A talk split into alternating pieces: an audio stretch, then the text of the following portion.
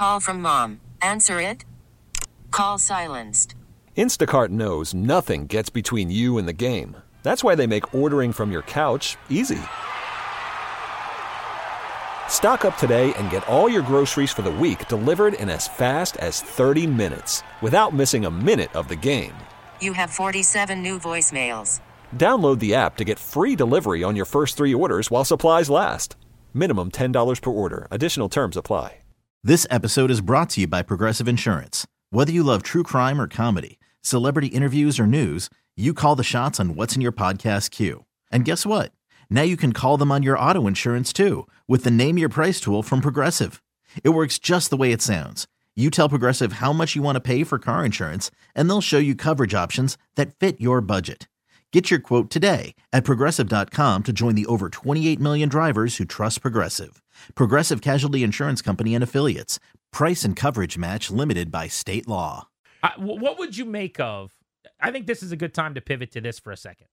And again, there's a couple lines open. We're going to take your reactions. It's a massive news day here on Grant and Danny and here on The Fan. And we want to hear from you guys at 800 636 1067. You can tweet us at Grant H. Paulsen and at Funny Danny uh, throughout the day.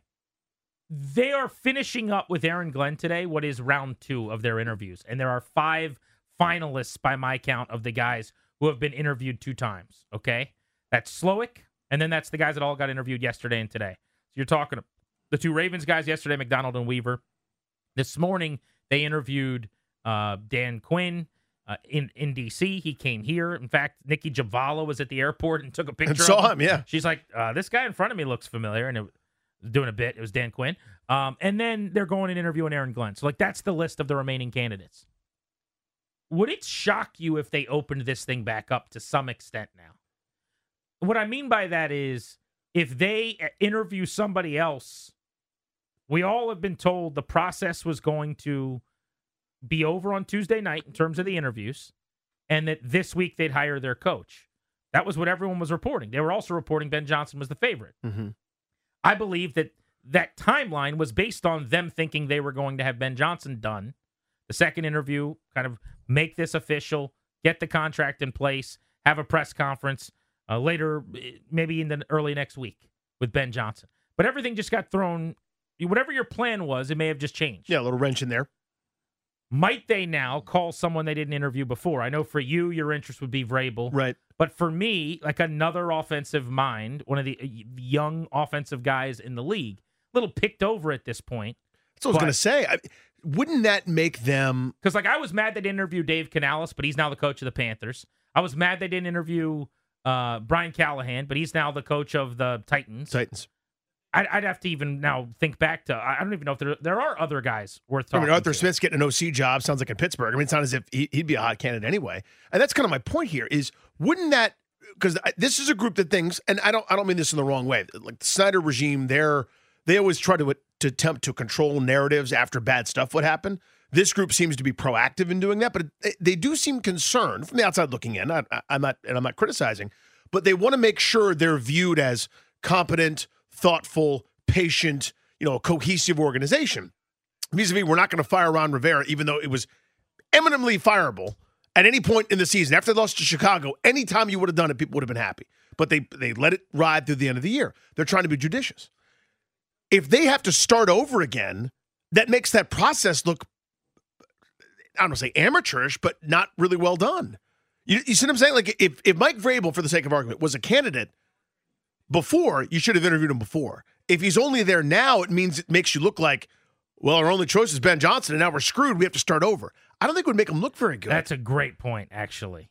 If they interview somebody else now, it is a tell that Ben Johnson was your guy, right? yeah. I mean, you have to pick one of these remaining candidates.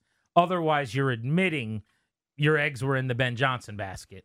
And these other interviews, you wanted to kick the tires on these guys, Mhm. but you haven't decided that any of them were definitively the hire, I guess, right? It's a good point. But you can't worry about optics when you make this hire. I think I'm.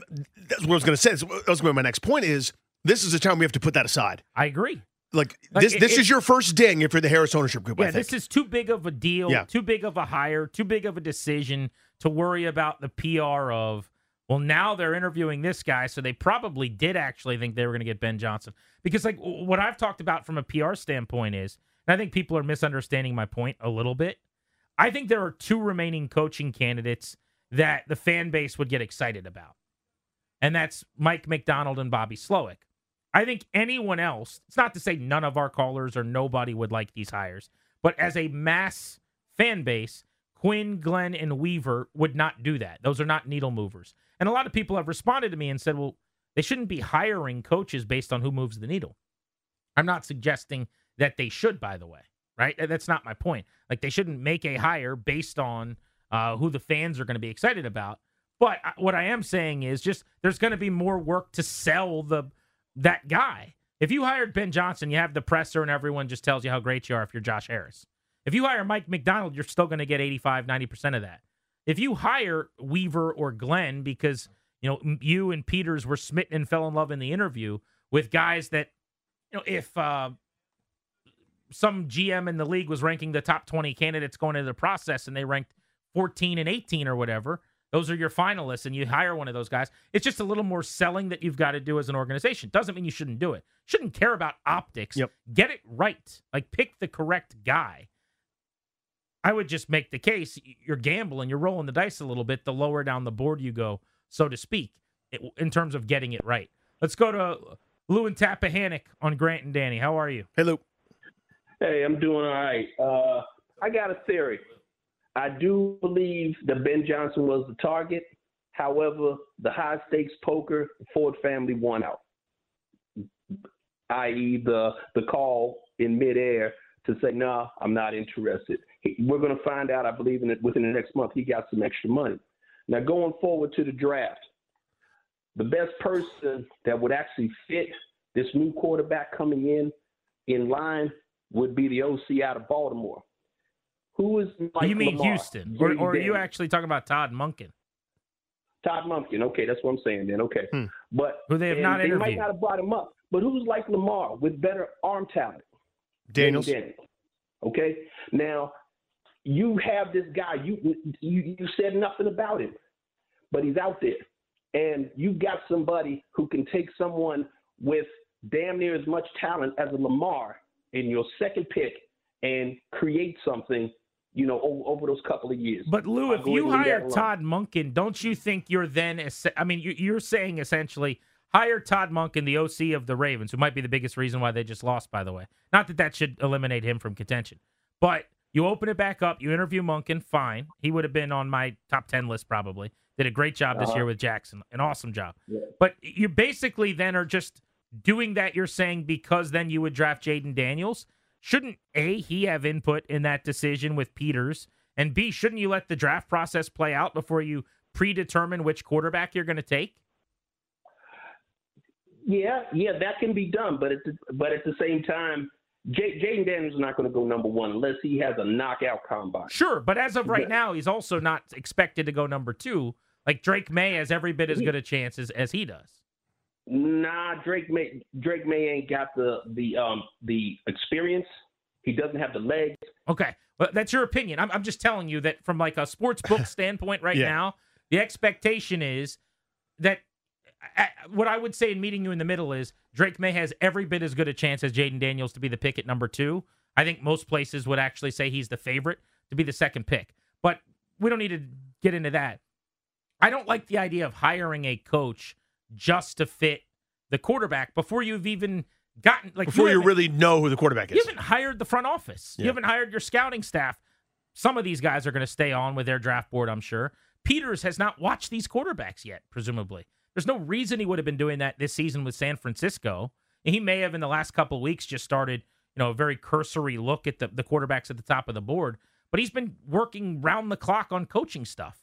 He has no idea who they're going to take at number two. I wouldn't think, you know, off the top of his head right now. So I- I'm not going and getting a coach, in this case, Todd Monken, because he worked with Lamar Jackson.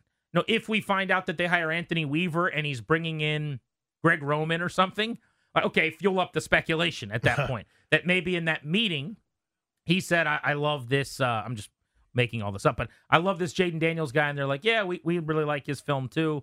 And now you go get Greg Roman, and it would make more sense that you might lean in that direction than Drake Maye. One of the reasons I've pegged Maye to Washington for the last few weeks is I thought he was a really good, basically more athletic version, a lot more physical traits than Goff, but could like run that offense immediately.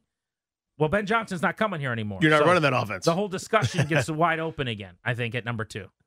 I think without a doubt. I- And again, there's there's a lot. It, it all it really does depend ultimately on are you going for maybe maybe better right away, or are you going for long term high ceiling? How patient are we going to be? There's a million and one factors here, and that's what partly makes you know draft and speculation so much fun. Is guys like Anthony Richardson last year, where you go, it's so hard to pass on that kind of talent, but. He's not ready to be a great NFL quarterback yet. He can be a good football player for a while. We could do some stuff to kind of build a base there. And we were robbed of it, of course, once he got hurt. But those kinds of questions are why you pay Adam Peters. Like that to me is the whole point of having that guy. It's not just let's try this this year. It's I'm thinking about two years from now, five years from now. All of that stuff is part of that discussion, and the the amount of factors to your point are innumerable.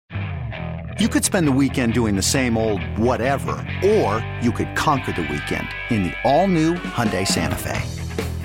Visit HyundaiUSA.com for more details. Hyundai, there's joy in every journey.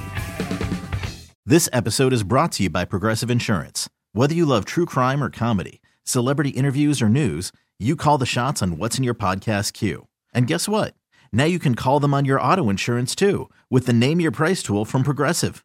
It works just the way it sounds. You tell Progressive how much you want to pay for car insurance, and they'll show you coverage options that fit your budget. Get your quote today at progressive.com to join the over 28 million drivers who trust Progressive. Progressive Casualty Insurance Company and Affiliates. Price and coverage match limited by state law. Hey everyone, Boomer Esiason here. The NFL draft is behind us, and your favorite team is now gearing up for week number one. The free Audacy app puts you right in the middle of the pro football conversation with the biggest sports radio stations from across the country. The local voices who know your team the best, giving you their unfiltered takes on the current state of your squad. It's always football season right here on the free Audacy app.